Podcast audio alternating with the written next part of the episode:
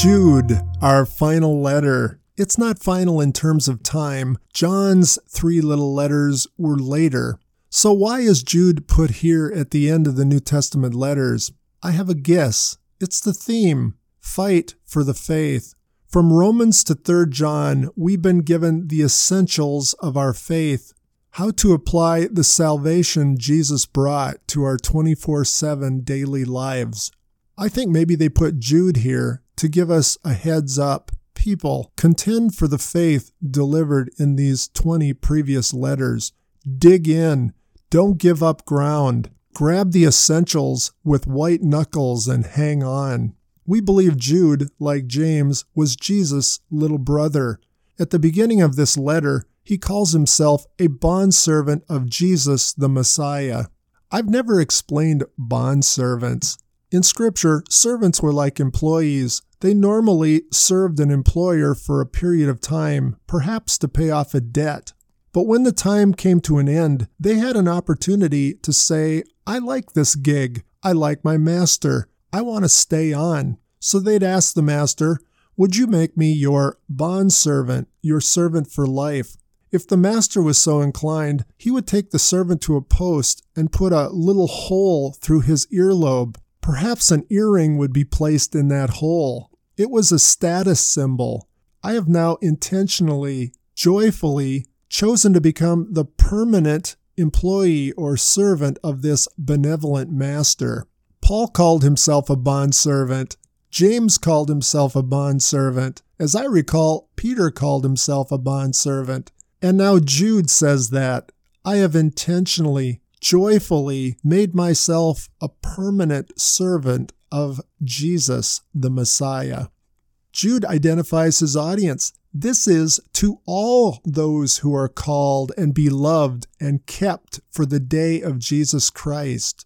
That would be Jews and Gentiles in Jude's day, plus all of you who have gone all in on Jesus and are listening to this today. In other words, this rumble to hang on to the essentials of faith is our battle. Jude says, God has given us salvation. He's bought us back through the blood of Jesus Christ. It is a free gift through all-in faith in Jesus.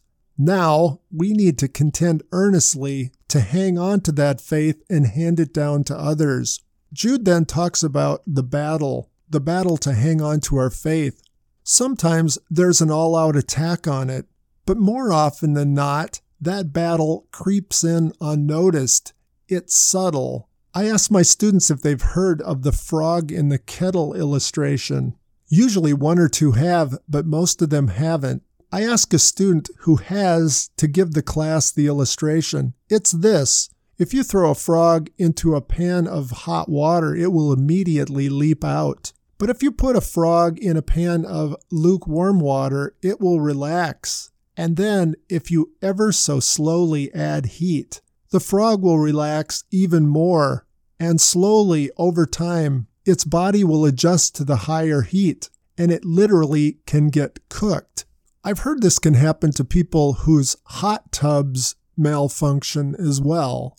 Jude says, be very careful not to be the frog in the kettle, to slowly have our once handed down faith ripped from us as we relax in our secular culture. He explains how that normally happens. People who turn God's free gift of salvation, His grace, into a license for loose living. What do I mean by that? Well, the Jews who followed the Apostle Paul around, they could answer that question. If salvation is a gift from God by faith in Jesus alone, if you don't have to do anything, does that mean once you've received that grace, you can do anything? Paul responded, you've got to be kidding me. In episode 23 on Noah, I gave an illustration of what grace meant. I'll summarize. My kids were incorrigible. I sent them to bed without supper. An hour later, I knocked on their door. They tiptoed into the hall to find that I'd set up a pizza party out there. A pizza party in the hall for incorrigible brats. That's grace. My kids' riches at daddy's expense. Can you imagine my kids after that pizza party standing there looking at each other? Then they smile and say, "How about it? Same time, same place, tomorrow night?"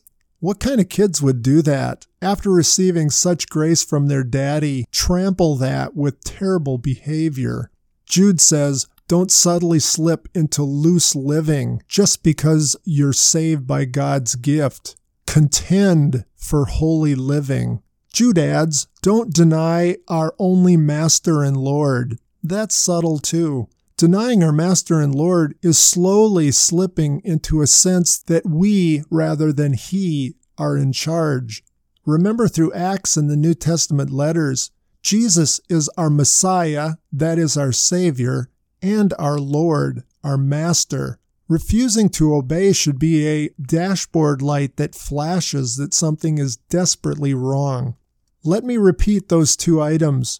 Don't turn grace into a license for loose living, and don't slip back into thinking you are in charge of your life, not Jesus, your Master. Jude then gets historical. He reminds his readers what happened to the people of Israel. Those were God's chosen people in the Old Testament. They'd been delivered by God graciously. Then they subtly slipped into unbelief. And what happened? God took them out in the wilderness. Jude then turns his attention toward teachers. Unfortunately, much of our battle as Christians, fighting for the faith, is done with religious teachers, false teachers. Jesus might call them wolves in sheep's clothing. So how can we identify a false teacher who's trying to erode our faith? Jude gives some characteristics. They reject authority. They're the authority. Like Cain, they don't listen to God. They try and improve on God's commands with their own ideas on what it means to follow God. Like Balaam, they are prophets for hire, for financial gain. Like Korah, who challenged Moses' leadership, they challenged God's true teachers. Then Jude uses several word pictures to identify these false teachers eroding our once delivered faith. They're like hidden reefs that shipwreck us, rainless clouds that make a lot of noise but provide no moisture, fruitless trees, foaming waves stirring up what's on the bottom, and wandering stars in the blackness of the sky. He gives a few more characteristics. They grumble, find fault with Christians. They live loosely. They're arrogant. They kiss up to get a following and mock those walking in obedient trust. They're divisive. So Jude, like the movie Patton, standing in front of his troops on the stage, says, "Ladies and gentlemen, children of God, fight back, contend, get ready to rumble." And how do we do that? By building our faith up with Scripture, by praying in and for the fullness of the Helper, the Holy Spirit, by abiding deeply in the daily love of God. And we are not to just do this for ourselves or our own families, but to do these things with others, brothers and sisters, who are also slowly sliding away. Jude says, snatch these folks from the fire or from the kettle they're being cooked in. Jude ends with a benediction, a we win benediction. It's a dandy. Here it is. Now unto Him, Jesus, who is able to keep you from stumbling and make you to stand in the presence of His, God the Father's glory, blameless and with great joy. To the only God, our Savior, through Jesus Christ our Lord, be glory, majesty, dominion, and authority before all time, now and forever. Amen. God's kids, we win. Hang on to the faith. With that benediction, we leave the letters and enter our last New Testament book, the revelation given to John, how our salvation brought about in Jesus is completed. That salvation ain't over, folks. God tells us what over is going to look like and what happens then. And we'll look at this exciting revelation given to John in our next Word Pictures.